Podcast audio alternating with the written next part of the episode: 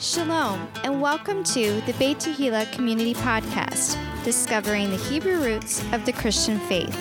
And now, from beautiful Brandon, Florida, here your hosts, Pastor Nick Plummer and Ryan Cabrera.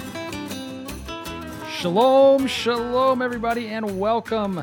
We are excited this week. It is the Beit Tehillah Community Podcast and you are listening. And I am your co host, Ryan Cabrera, and I am in Studio A here today with Pastor Nick Plummer. Hey, Pastor Nick.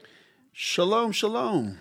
And so, normally on a weekly basis, you hear us talk about the weekly Torah portion. And this week, uh, there is all kinds of different portions depending on which yeah, special readings, which schedule that you go, or which calendar you follow. And we're not going to get into any of those debates today about which one is oh, is man. the best. But we are going to talk about the Feast of Passover unleavened bread, and first fruits. So let's just take this as a hey, we're going to go through the basics. For those of you that are listening, maybe some of you guys have been celebrating Easter all your life and you're like, wait a second, Jesus is the Passover. I should celebrate the Passover. And you want to listen and kind of figure out, hey, what is this all about? Well, we're going to answer hopefully most of your questions uh, about that. And we're also going to show you the most important point. I'm going to let the cat out of the bag from the very beginning. Yeshua is the point of the Passover. Absolutely, Ryan. We are just so excited to share this truth with all of you. Uh, some of you have heard the references or, or the term progressive revelation. Um, what it is, it's God's plan unfolding throughout the ages. And so we are seeing some incredible things happening, it, actually, in regards uh, to the Feast of Passover. Just a little testimony. In March of 1992, I was born again. I got saved in the evening in my apartment. It was in the evening, it was an incredible time. Uh, I don't know the exact date. But boy, it was so incredible. I could probably go back, maybe look at some journals or something, but it wasn't really that important. But all I know is my life was totally changed in that one moment of being born again, where my spirit and God's spirit connected, and I confessed Yeshua, you know, as Lord and uh, and that God raised him from the dead. So I cried out to him, and he saved me that night. It was incredible.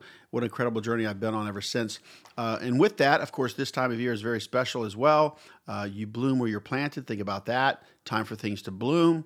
Uh, well, in the spring of 1995, I celebrated my very first Passover uh, feast of Pesach or Passover, and um, the cool thing was I got to celebrate it with Batya and Angus Wootten. Uh, that's right, she's the famous author of Who is Israel and Why You Need to Know. Uh, once again, this is a, wonderful couple. I consider them um, a, a, matriarch and a patriarch in this movement as well. And they also, this couple, uh, to give them honor, uh, Batya and Angus Wootten, they actually married my wife and I on July 24th, 1999. So to go back to my first Passover, uh, my first Passover was, of course, uh, an interesting uh, event because they actually were going to go over and share and and actually act out the four Passovers. And that's what we're going to do, Ryan. We're going to look at the four Passovers found in the Bible and how Passover actually evolves and how it's evolving even now and what's happening. And, and of course, in hindsight, it's easy to look at this, but it's also great to think about the future. And that's what we're going to do. So we're going to look at the four Passovers that are found in the Bible. We're going to start with the very first one. It is the family Passover. And I'm going to have Ryan read Exodus chapter 12, verses 1 through 8 in regards to the very first Passover found in the scriptures, law first mentioned, the family or mishpacha Passover. That's right, the family Passover. Here we go. And the Lord spoke unto Moses, saying, and Aaron, I'm sorry, Moses and Aaron in the land of Egypt, saying, This month shall be unto you the beginning of months. It shall be the first month of the year to you. Speak ye unto the congregation of Israel, saying, In the tenth day of this month they shall take to them every man a lamb, according to the house of their fathers, a lamb for a house.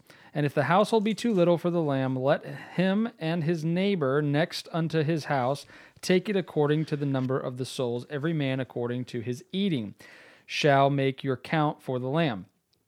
Your lamb shall be without blemish, a male of the first year. Ye shall take it out of from the sheep or from the goats.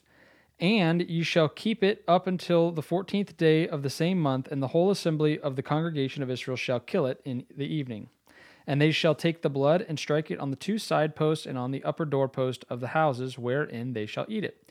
And they shall eat the flesh in that night, roast with fire and unleavened bread, and with bitter herbs they shall eat it. Awesome. So the very first Passover is, of course, it is the uh, the family Passover. We can see it. Uh, families actually met in their homes. Those that were in smaller homes could join together, but nobody was left out. I think that's amazing. And so, as we look at verse 8, uh, what three ingredients were needed for the family Passover?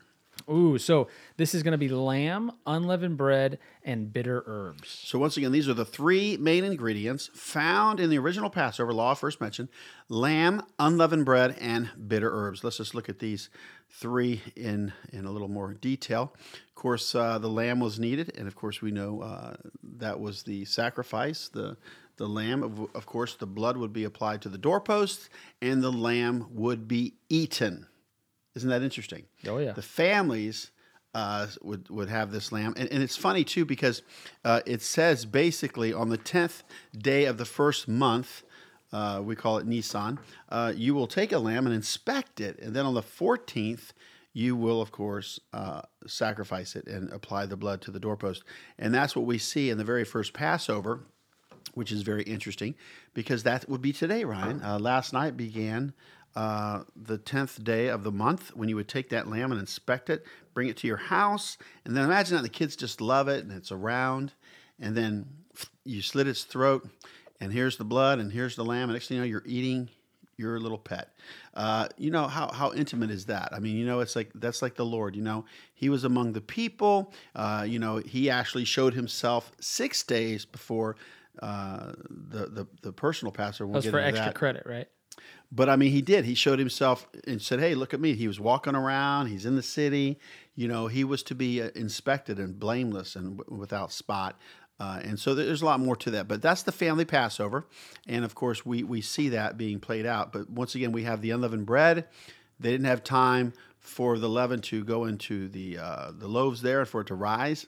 Uh, they had to leave in haste. That's why they had the unleavened bread without leaven, and that's going to serve a purpose as well. It's like to flee and get rid of sin as fast as you can, to get out of there as fast as you can. And of course, the bitter herbs would represent what uh, the the bondage of Egypt, Egyptian bondage uh, that the Egyptians put them through.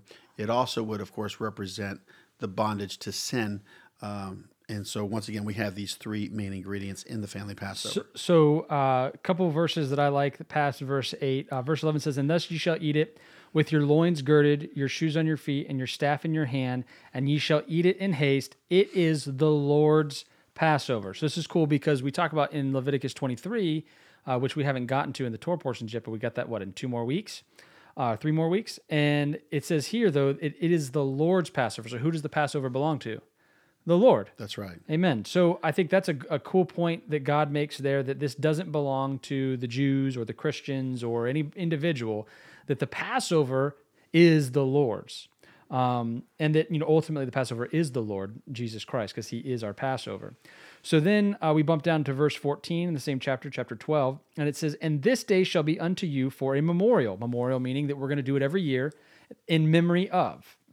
And so it says, And ye shall keep it a feast to the Lord throughout your generations. Ye shall keep it a feast by an ordinance forever.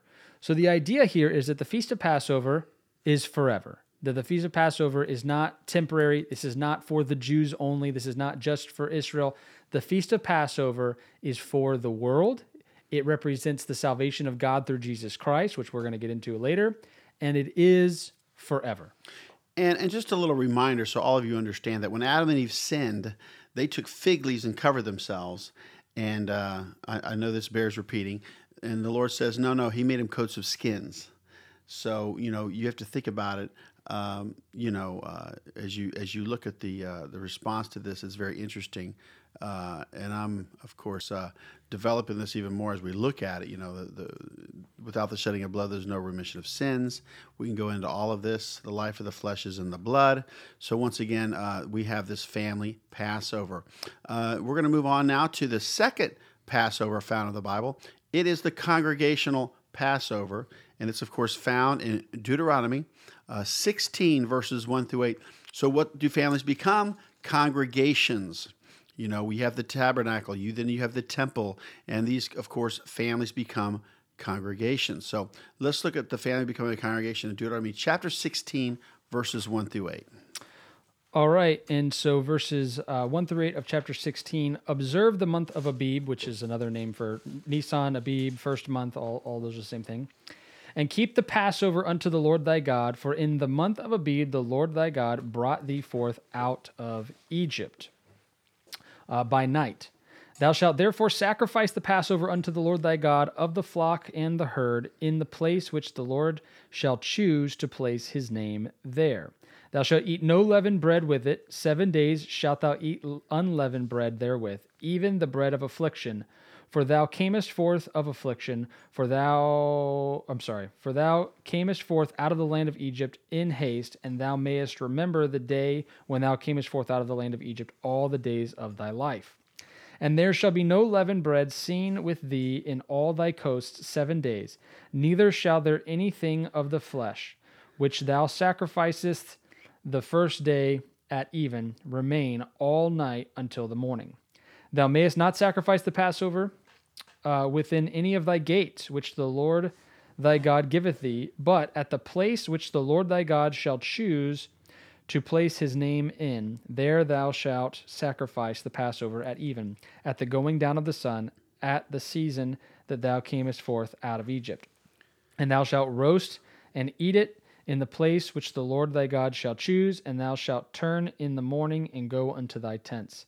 Six days thou shalt eat unleavened bread, and on the seventh day shall be a solemn assembly to the Lord thy God. Thou shalt do no work therein. Very good. So here's the question uh, Where was the congregational Passover to be celebrated?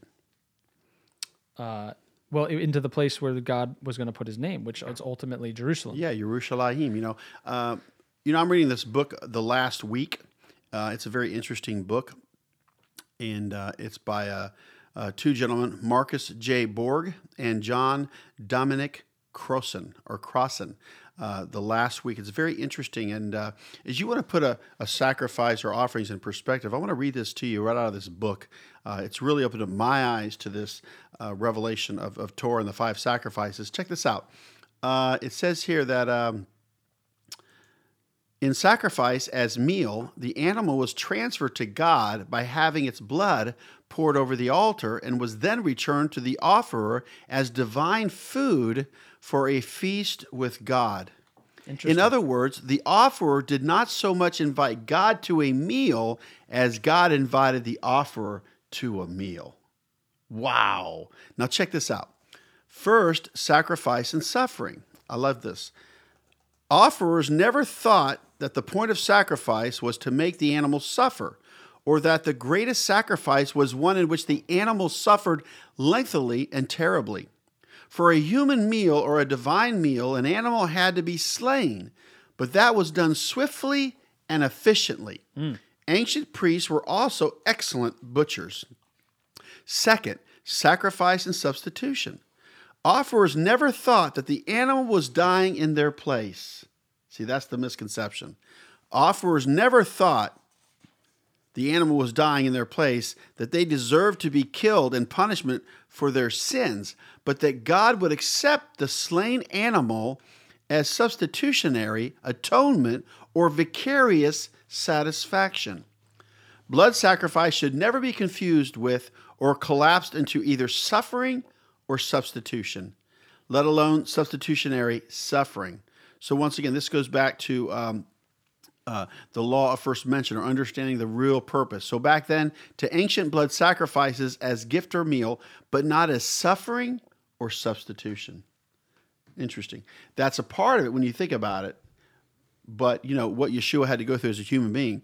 But remember that it's it's not that.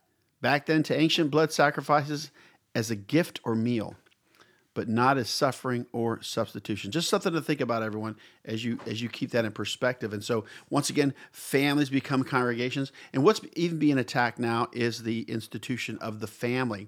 Who created the family? God did. Who created the institution of marriage? God did. You know, and so here we have the second Passover. Uh, moving on now, we have, of course, the uh, third Passover found in the Bible. Uh, we have, of course, the personal Passover. And we're going to read that and, and bring that uh, to a highlight in Matthew chapter 26, verses 26 through 29. And of course, that is uh, the renewed covenant, and, and Ryan's going to read it for us, and you're going to see the personal Passover. And here it says, and, and as they were eating, Jesus took bread and blessed it and brake it and gave it to the disciples and said, Take, eat, this is my body. And he took the cup and gave thanks and gave it to them, saying, Drink ye all of it. For this is my blood of the New Testament, which is shed for many for the remission of sins. But I say unto you, I will not drink henceforth of this fruit of the vine until that day when I drink it new with you in my Father's kingdom. Wow. So we've already discussed the family uh, Passover in Exodus chapter 12. We have, of course, the congregational Passover, which is number two, uh, found in Deuteronomy 16, verses 1 through 8, or 1 through 6. And then, of course, we have now the personal Passover. So, see, everyone has to make a decision for Yeshua. Is he going to be the Lamb of God to you? Is he going to be that Lamb? You know, and it's a personal choice and decision that, that families have to make, that groups of communities have to make, people have to make in our culture. And, and I know I made that decision back in March of 92, and, uh, and Ryan did as well. So once again, we have this personal Passover. Uh, even those Jews that are blinded, you know, they have a free will they have a choice to receive Christ, that Yeshua is the Messiah. Uh, the Apostle Paul makes mention about the blindness, and part has happened to them and different things, but the bottom line is that we all have to make that choice. So it's so important to be relational, get to know people, respect people, value people, and then from there you can get into discussions and talk about religion, politics, whatever you want to do. But the first thing is to recognize people and, and the value they have and to respect people's free will. And th- this is what we're having. Of course, we know that uh, even John the Baptist uh, said in John 129, uh, you know, uh, hey, look, the Lamb of God, which taketh away the sin of the world. That's what he referenced, Yeshua. Hey, here's the Lamb of God, which taketh away the sin of the world. Uh, that's incredible. Uh, I want to tie something in with this because how much appreciative we are in regards to this particular act that Yeshua did, uh, becoming the Lamb. Uh, matter of fact, the Lamb is mentioned multiple times in the book of Revelation. At one time, there's a false Lamb, just one reference, but all the other references, and I believe it's over 20 references to a Lamb in the book of Revelation. Uh, and so, uh, in 1 Peter chapter 1, verses 18 through 21, I want to read that to you. Uh, our beloved uh, Peter wrote this in a letter. He says this For as much as you know that you were not redeemed with corruptible things, as silver and gold, from your vain conversation, received by tradition from your fathers, but with the precious blood of Christ, as of a lamb without blemish and without spot. Wow, remember that? You had to get a lamb without spot or blemish? Who verily was foreordained before the foundation of the world but was manifest in these last times for you.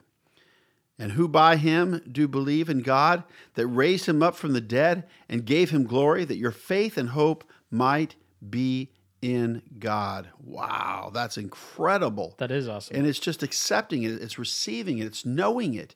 You know, these are spiritual laws, everyone, and, and we know that God is a spirit.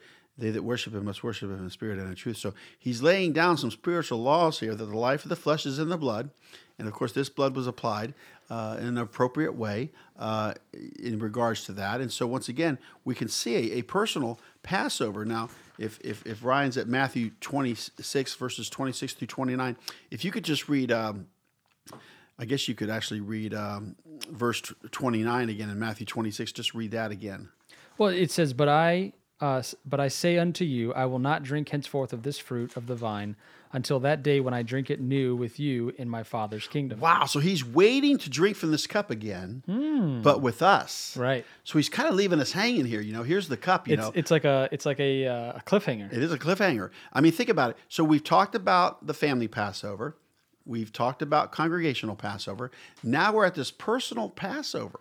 But we've got this final, final, final. We do, but you know, I'll tell you what. Before we get there, I think the personal Passover um, is cool. You know, one of the things we talked about in our group uh, last night was there's a, a verse in John chapter one, verse twenty nine, uh, and it says, "The next day John seeth Jesus coming unto him, and saith." Behold the Lamb of God, which taketh away the sin of the world. So we now see a difference, right? That this Lamb is taking away the sin, whereas previously our sins were just covered. That's right. Or we were just, uh, you know, the, there was a the Passover being the Passover of the death angel, but now we're saved from the second death, not just the first death. Um, and so the substance of Passover is Yeshua, is Jesus, uh, the Messiah, the Christ. And I think that what's cool about this personal Passover is that as a Christian, we receive Yeshua, and then what he does is he brings us into his fold, and now we receive the personal Passover. But guess what? We also get the congregational Passover, which is the past, and we get the kingdom Passover, which is the future, which we're going to go into now. That is, that's coming up. So in Revelation 19, uh, verses 7 through 9, we're moving towards the kingdom Passover. Now remember, the, the personal Passover was 2,000 years ago. So we're closer to this kingdom Passover than we even know. So let's check out this kingdom Passover in Revelation chapter 19, verses 7 through 9.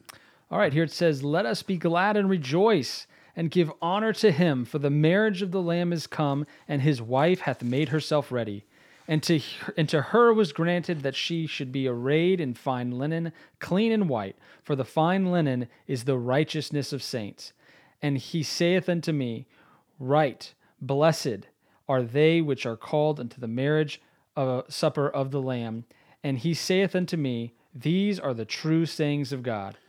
Okay, so we're moving forward to this consummation of this marriage. So, who is the marriage supper of the Lamb for? Think about it, everybody. Who is the marriage supper of the Lamb for? I'm asking the question. What do you think it is, Ryan?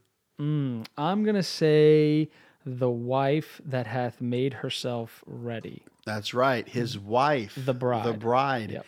You know, I, I'm a firm believer in this. As you study the scriptures, you know, uh, in socialism, you know, everybody's an equal. You Right. know, you're just an equal. So you take the wealth, you distribute it. Everybody gets the same. You know, everybody's a winner. You know, uh, like universal salvation. Oh, everybody makes it. But you know, there are scriptures that that beg to differ. You know, there are scriptures that are actually at us, coming at us uh, full force here.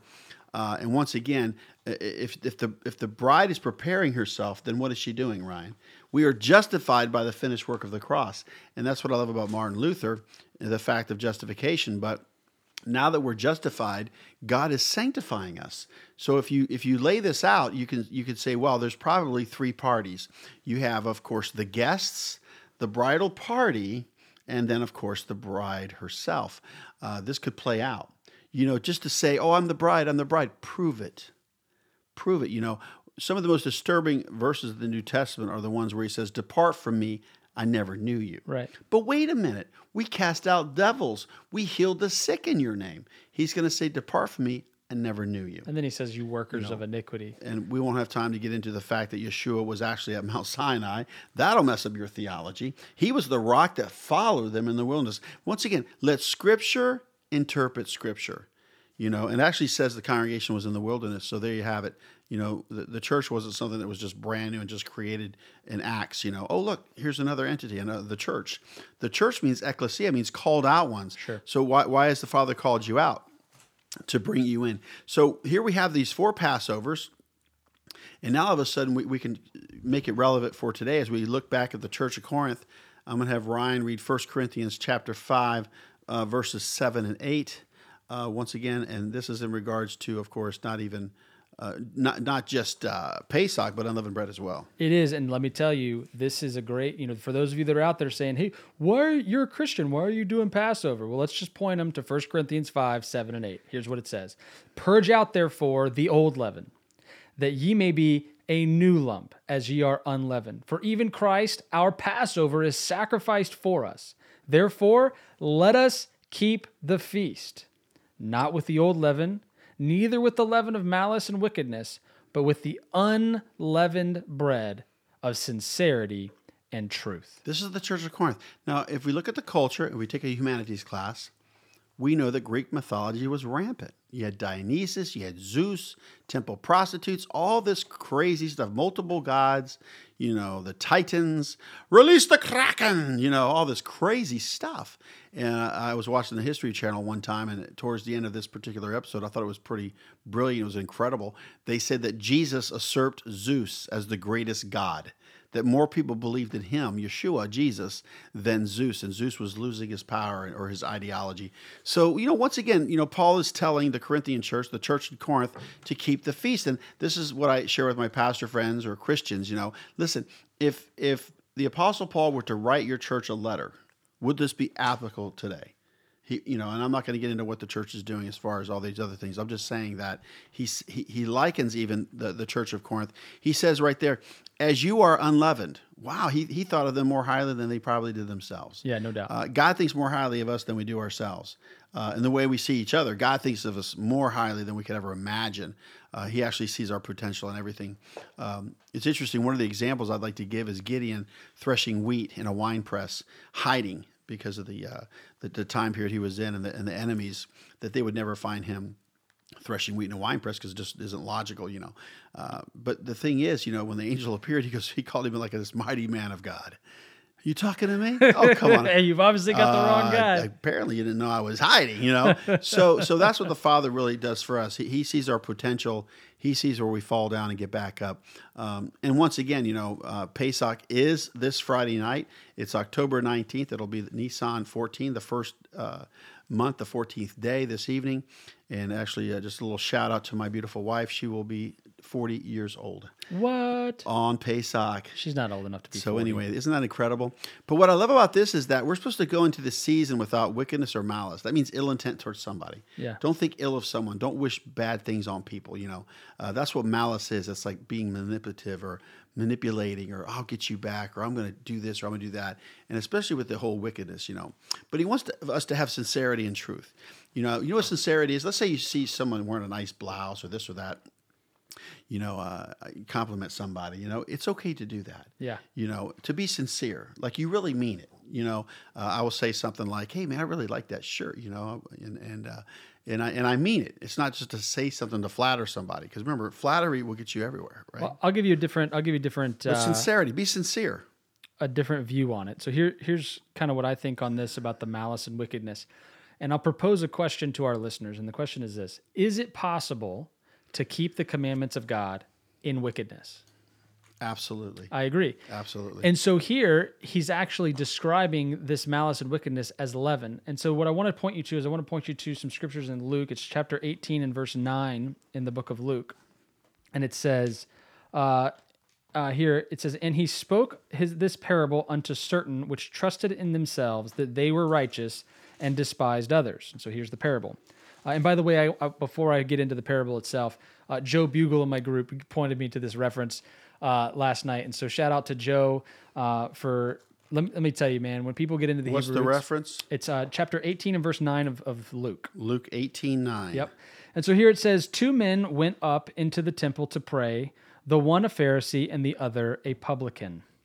The Pharisee stood and prayed thus with himself God, I thank thee that I am not as other men are, extortioners, unjust, adulterers, or even as this publican.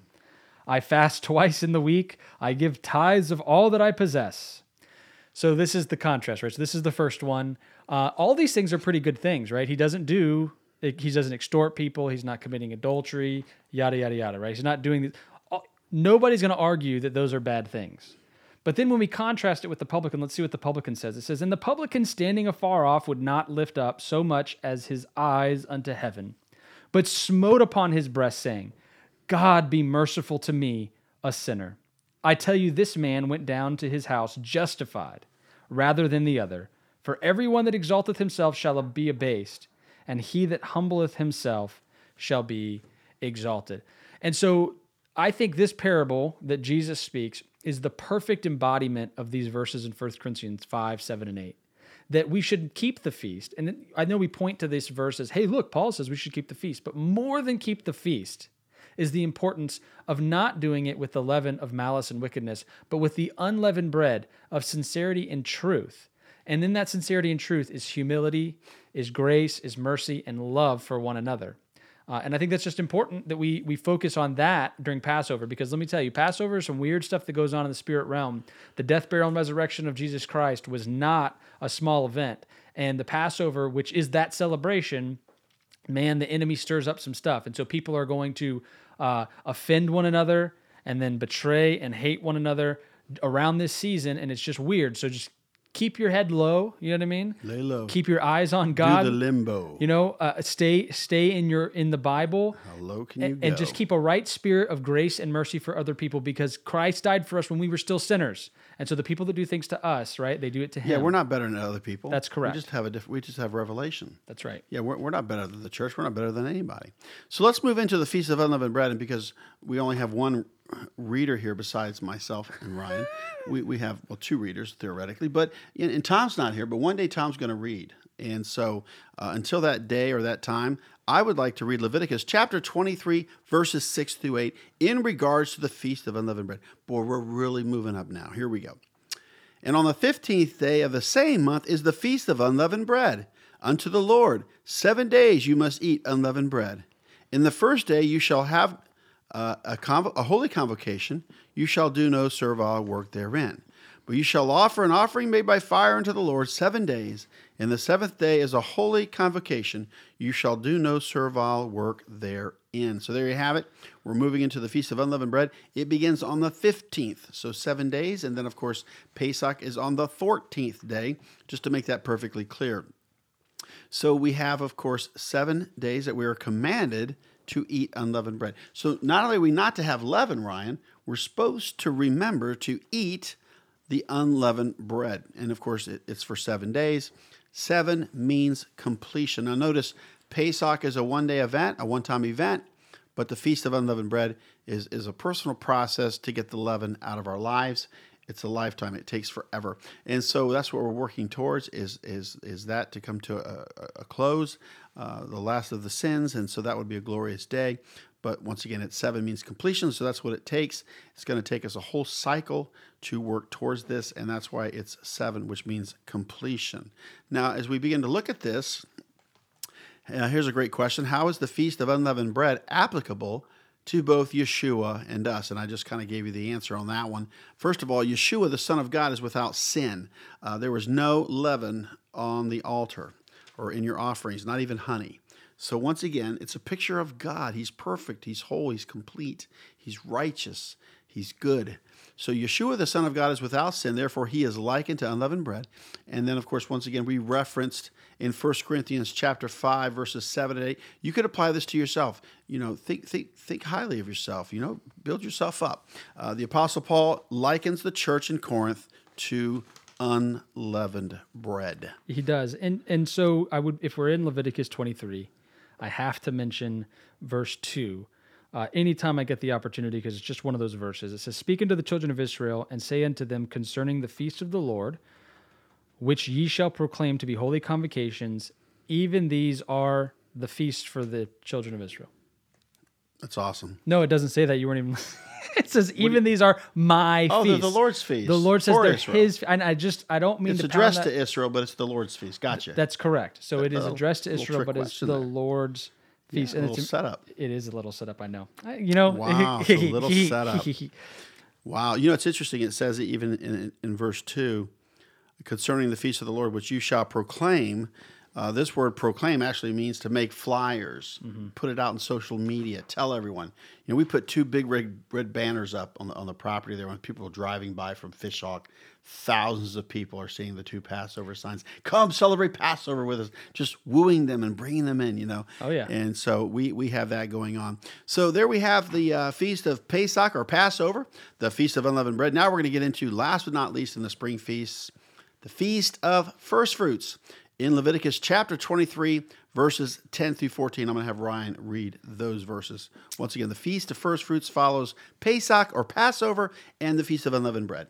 All right. So speak unto the children of Israel and say to them, When ye be come into the land which I give unto you, and shall reap the harvest thereof, then ye shall bring a sheaf of the first fruits of your harvest unto the priest. And he shall wave the sheaf before the Lord to be accepted for you. On the morrow after the Sabbath, the priest shall wave it. And ye shall offer that day, when ye wave the sheaf of the uh, sheaf, a he lamb without blemish of the first year for a burnt offering unto the Lord. And the meat offering thereof shall be two tenth deals, two tenth deals of fine flour mingled with oil, an offering made by fire unto the Lord for a sweet savor. And the drink offering thereof shall be of wine, the fourth part of a hin. And ye shall eat neither bread, nor parched corn, nor green ears, until the selfsame day that ye have brought an offering unto your God. It shall be a statute forever throughout your generations in your dwellings. So you took us all the way through to uh, verses 10 through 14, the feast of first fruits. Uh, so when was the sheaf or the omer of the first fruits waved by the priest, Ryan? Ooh, man, what a hot topic. Are you sure you want to go there? It says here, on the morrow after the Sabbath. So the day after the Sabbath, you're going to have first fruits. Yes. We're going to tie all this in, everyone, because now we know that uh, the evidence is overwhelming. As we, of course, want to tie in something here, which is, of course, uh, Yeshua's resurrection. It is. And you know what? I want to just real quick uh, give Beit Tehillah's position on when this is because there's a, a lot of people with different opinions. And I'm not saying any of those opinions are wrong. We want to talk about the resurrection before we get into the counting of the Omer? We can. Fine. Cool. I see where you're going. I know Let's you do do. this. Now, here's the thing. So, I want you to just go with me on this journey, Ryan, because here's the thing. If first fruits is the day after the Sabbath, then we have to think about this. And I'm going to have, I want Ryan to read Yeshua's resurrection in Matthew chapter 28, verses 1 through 7. So now we're going to go, uh, you know, 2,000 years ago, and we're going to look at Yeshua's resurrection, and we're going to tie it into first fruits. Yep, You're going to love this. So simple. It is super simple. And this is verses 1 through 7 of chapter 28 in Matthew. It says, In the end of the Sabbath, as it began to dawn toward the first day of the week, came Mary Magdalene and the other Mary to see the sepulchre. And behold, there was a great earthquake, for the angel of the Lord descended from heaven and came and rolled back the stone from the door and sat upon it. His countenance was like lightning, and his raiment white as snow. And for fear of him, the keepers did shake and became as dead men. And the angel answered and said unto the women, Fear not ye, for I know that ye seek Jesus, which was crucified. He is not here, for he is risen, as he said. Come, see the place where the Lord lay, and go quickly and tell his disciples that he is risen from the dead, and behold, he goeth before you into Galilee. There shall ye see him. Lo, I have told you. Wow. So you know what's really amazing about this?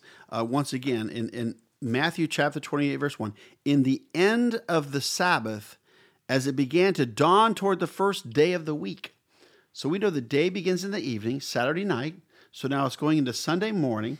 And this is where you get, of course, the church doing their sunrise, you know, Easter services and different things. This is where they get this from. But but I want to point out to you that it was the first day of the week. Okay, and uh, and I love what Yeshua did, what Jesus did. He showed himself to Mary Magdalene. The very first person to see him was Mary Magdalene. You know, and, the Bible says she had seven demons.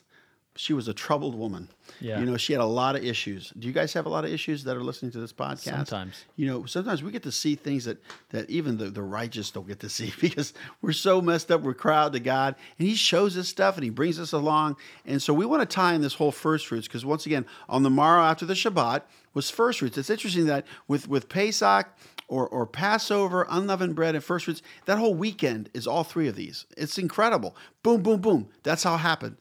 Just like that. Boom, boom, boom. And and that's how it's going to happen even in the fall feasts. So uh, once again, so what day did Yeshua rise from the dead? The day after the Sabbath, which is the first day of the week. You know, there we have it. Now we want to tie in uh, first fruits. Uh, the Feast of First Fruits, uh, something that was told by Eddie Chumney, he, he was saying that that's when the children of Israel crossed the Red Sea Interesting. is the feast of first fruits. They would have crossed the Red Sea. That's that's interesting, where the walls of water on either side and, and, and the sea was parted. Uh, a fascinating understanding because once they left Egypt, things started happening quickly. Um, so, with that said, uh, why is first fruits so important? Because Yeshua has to fulfill the feast of first fruits. We know that he's the lamb, he's our unleavened bread. But how is he first fruits, Ryan? Let's look what Paul says in 1 Corinthians chapter 15, verses 19 through 23. Check this out. You're going to love this because it was fulfilled to the day. That's right. It says if if if in this life only we have hope in Christ, we are of all men most miserable. But now is Christ risen from the dead and become the firstfruits of them that slept. First fruits. For since by man came death, by man came also the resurrection of the dead. For as in Adam all die, even so in Christ shall all be made alive. But every man in his own order, Christ the firstfruits, afterward they that are Christ at his coming. So God's original plan, Ryan, is that no one was to die, No one was to be sick, for the wages of sin is death. Uh, and so what happens? Jesus takes the sting out of death. You know, when Pastor Randy passed away, when he went to be with the Lord, the, the Torah portion was Jacob departed. But the Haftarah is found in Hosea. O death, where is thy sting? You know, I thought that was quite fascinating because now uh, look where Beit is at today uh, because of this great patriarch, uh, Pastor Randy Dreyer. So once again, we want to tie in first fruits and resurrection, resurrection and first fruits. Absolutely. You know, and and you know, we live in a time now where we're like little gods running around. Look at me and look at this, and really, what are we promoting? We should never promote self. You know, we should promote the things of God. You know, I'm reading this book the last week, and they brought out a really good point. Uh, they were basically saying that you know Yeshua didn't come pressing and pushing that, hey, I'm the Son of God. You better listen to me. You know, he didn't push that at all. Actually, I think there's only two references in Mark of that. What he presented, what Yeshua was saying, was the kingdom of God is at hand. He was promoting and pushing the kingdom of God. Not to say that the Son of God's not important, because if you've seen the Son, you've seen the Father. But I'm just saying to all of you, wow, what a revelation. So, what are we doing in the kingdom of God? You know, why is there friendly fire? Why would we want to be against the church? You know, why would we want to do that? What did Yeshua say? Hey, if you're not against me, you're for me. you know, all these people are doing these things. You know, let them do it. Let let it let it let it be. You know, uh, they've already proven Ryan that when you take churches out of neighborhoods or even in different countries, crime goes up. Yeah, the the sin is rampant. Yeah, but every time there's a church, the, the crime is a lot less you know, uh, and they've actually even proven, going back to the congregational Passover uh, through, I believe, Duke University, um, they actually proved those that go to church are healthier and wealthier. Yeah, you know, uh, to that to that end, um, you know, there's I think a lot of people who listen to our podcast are in the Hebrew roots, and they're all around the world, and so thank you guys for listening. Um, and but here's what happens at Beit Tehillah. We're a local community here, and so we get to see people face to face, right? And so we get to That's hear. Right uh, their testimonies. And I can tell you that um, when somebody shows up here, a lot of times they've come because they're studying, they've learned something new, and they're frustrated because they're like, they're mad at the Pope, they're mad at, you know, Constantine. They're like, why haven't we been told all these things? And, um, and you know all of us i think that are in the hebrew roots at some to some extent maybe there's some exceptions but have been there i was there i was like you know I, I'm, I'm finding this revelation but but why why was I never told this? And so I think that eventually uh, what happens is, you know, after you get through what we call the Torah terror stage, where you're going around telling everybody, you have to keep Passover, Easter's pagan, you know, and you're yelling at everybody and doing all these things, that you kind of come full circle and you realize, wait a second, the church kind of had it had it right in a lot of areas of what we would consider the weightier matters, truth and justice, salvation through faith, um, uh, love, grace, mercy, all of those things are the weightier matters. And even Yeshua himself calls those things the weightier matters. So, what we want to focus on is what we have in common and not where we can divide. Obviously, we are for keeping the feast of Passover and the Sabbath and, you know, uh, in the relevance of Torah. We're for these things. But at the same time, we're also for our brothers and sisters in Christ and uniting at this time of year and finding our commonality in the death, burial, and resurrection of Yeshua and not in trying to split hairs and separate. And, and, and keep it as simple. You know, there's a lot of there's a lot of theories. There's some great theological discussions out there about all kinds of issues. But let's just take the scriptures literally, you know, just like we, we, we took it today with the public reading of scriptures and, and, and as well. So once again, we have this hope, you know, uh, and, and, and I know that uh, as we move forward, you know, the hope of the resurrection is in us. Uh, you know, I, I, I, don't want to die in my sleep. You know, I want to keep working for the Lord. I want to keep moving and, and everything because it, it, talks about there'll be those who'll be alive and remain shall be caught up together to meet him in the air. And I want that to be our generation, you know, all of us. That would be the most awesome thing is to be caught up together to meet him in the air in, in the glory clouds. You know, that's what it really means that he's in the clouds. It means it's his glory. You know, it's, it's evidence of his glory. Uh, and so look up because your redemption draweth nigh. Amen. So once again, we want to just uh, thank all of you for listening to this podcast. We have hope for you. We pray for you. You know, we believe in you. And for such a time as this, you were born. Uh, think about it. You're the first generation to be born again, baptized in water, filled with the Holy Spirit, and have Torah. Don't take it lightly, amen. Take what God has given you and use it to your advantage. You know, um, there was a gentleman that came by He's doing his doctorate in theology, I do believe, from the University of Norway.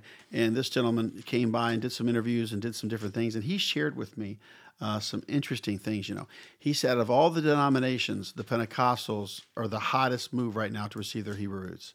Uh, and that would only be uh, appropriate or fitting because, you know, when you have the menorah, the baptism of the Holy Spirit, you're going to want your identity. You want to know who you are and and and and who he is. And so, uh, once again, just think about that. Uh, also, he he discussed with me and shared with me something that's another phenomenon.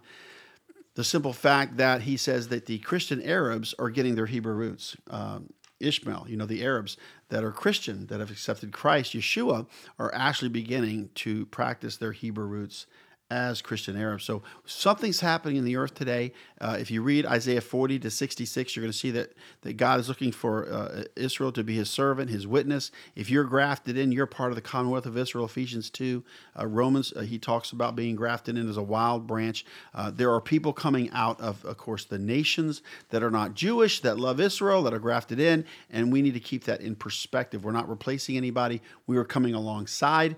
And so I'm excited uh, to, to be able to celebrate the spring feasts. We're going to have a good time. Our theme is the person Yeshua, and uh, we're going to be having an awesome time this Shabbat as we celebrate Pesach, as we receive communion. Uh, and by the way, that is the time to actually do communion, would be on Pesach. And so, with that said, I just want to encourage all of you that are listening that uh, I can't tell you enough how much the Father loves you, and you're good enough. You need to say that. The Father loves me and I'm good enough because you are. And, uh, you know, don't have no fear of failure. Come against it. Say, I'm not a failure. Uh, that's the biggest roadblock to a lot of us. We just feel like we're just a failure. We just can't cut it. We can't make it.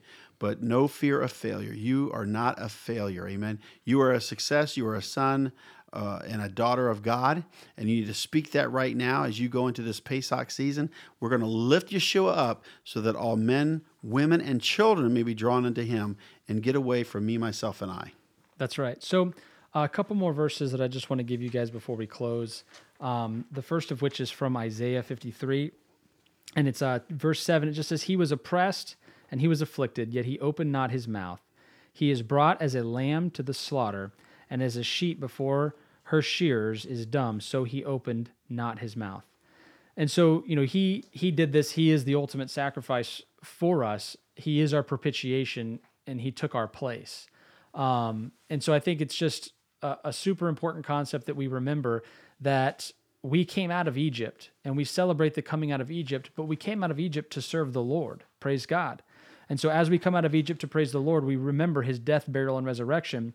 And that is the substance of the Passover. And so, um, at, as we kind of close, I want you guys to just look at uh, Romans uh, 10 and verse 9, because really, this is this is the the crux of it. As we look at all these other pieces, yes, he did all this work, but you as a listener have to receive it. And I don't know where you are today. I don't know what you're thinking about. I don't know who you've listened to in the past. Uh, but but this is what the Bible says. The Bible says that if you shall confess with your mouth the Lord Jesus and shall believe in your heart that God has raised him from the dead, then thou shalt be saved.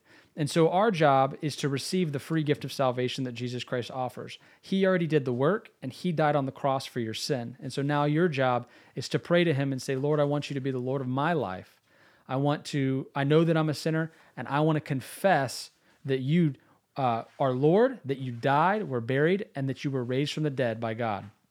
And so, uh, as you guys do that, I pray that some of you who are listening are thinking and you're praying, and that there's a good work happening between you and the Lord. And the, the Bible says that there is a, a party in heaven for every man that repents of his sins and accepts the Lord Jesus Christ. And so, uh, bless you guys. We love you. If you want to reach out to me, you can uh, hit me up at uh, ryan at twopraise.net. That's Ryan, R Y A N, at twopraise.net. If you want to know more about the Passover, you want to know about the Torah, you want to know about salvation, whatever it is you want to know, uh, I'd love to hear your questions uh, or whatever you're looking to hear. Or if you just have a comment or, or something like that. Uh, I want to wish all of you guys a, a Chag Sameach, uh, a, a happy feast day this coming Passover, which again is on Friday night. And, uh, and if you want to call the office, you can hit us up at 813 654 2222. Uh, we are having an awesome uh, Saturday, and you can uh, catch that on our live stream at topraise.net or on any of the social media platforms. God bless you guys. Have a great week.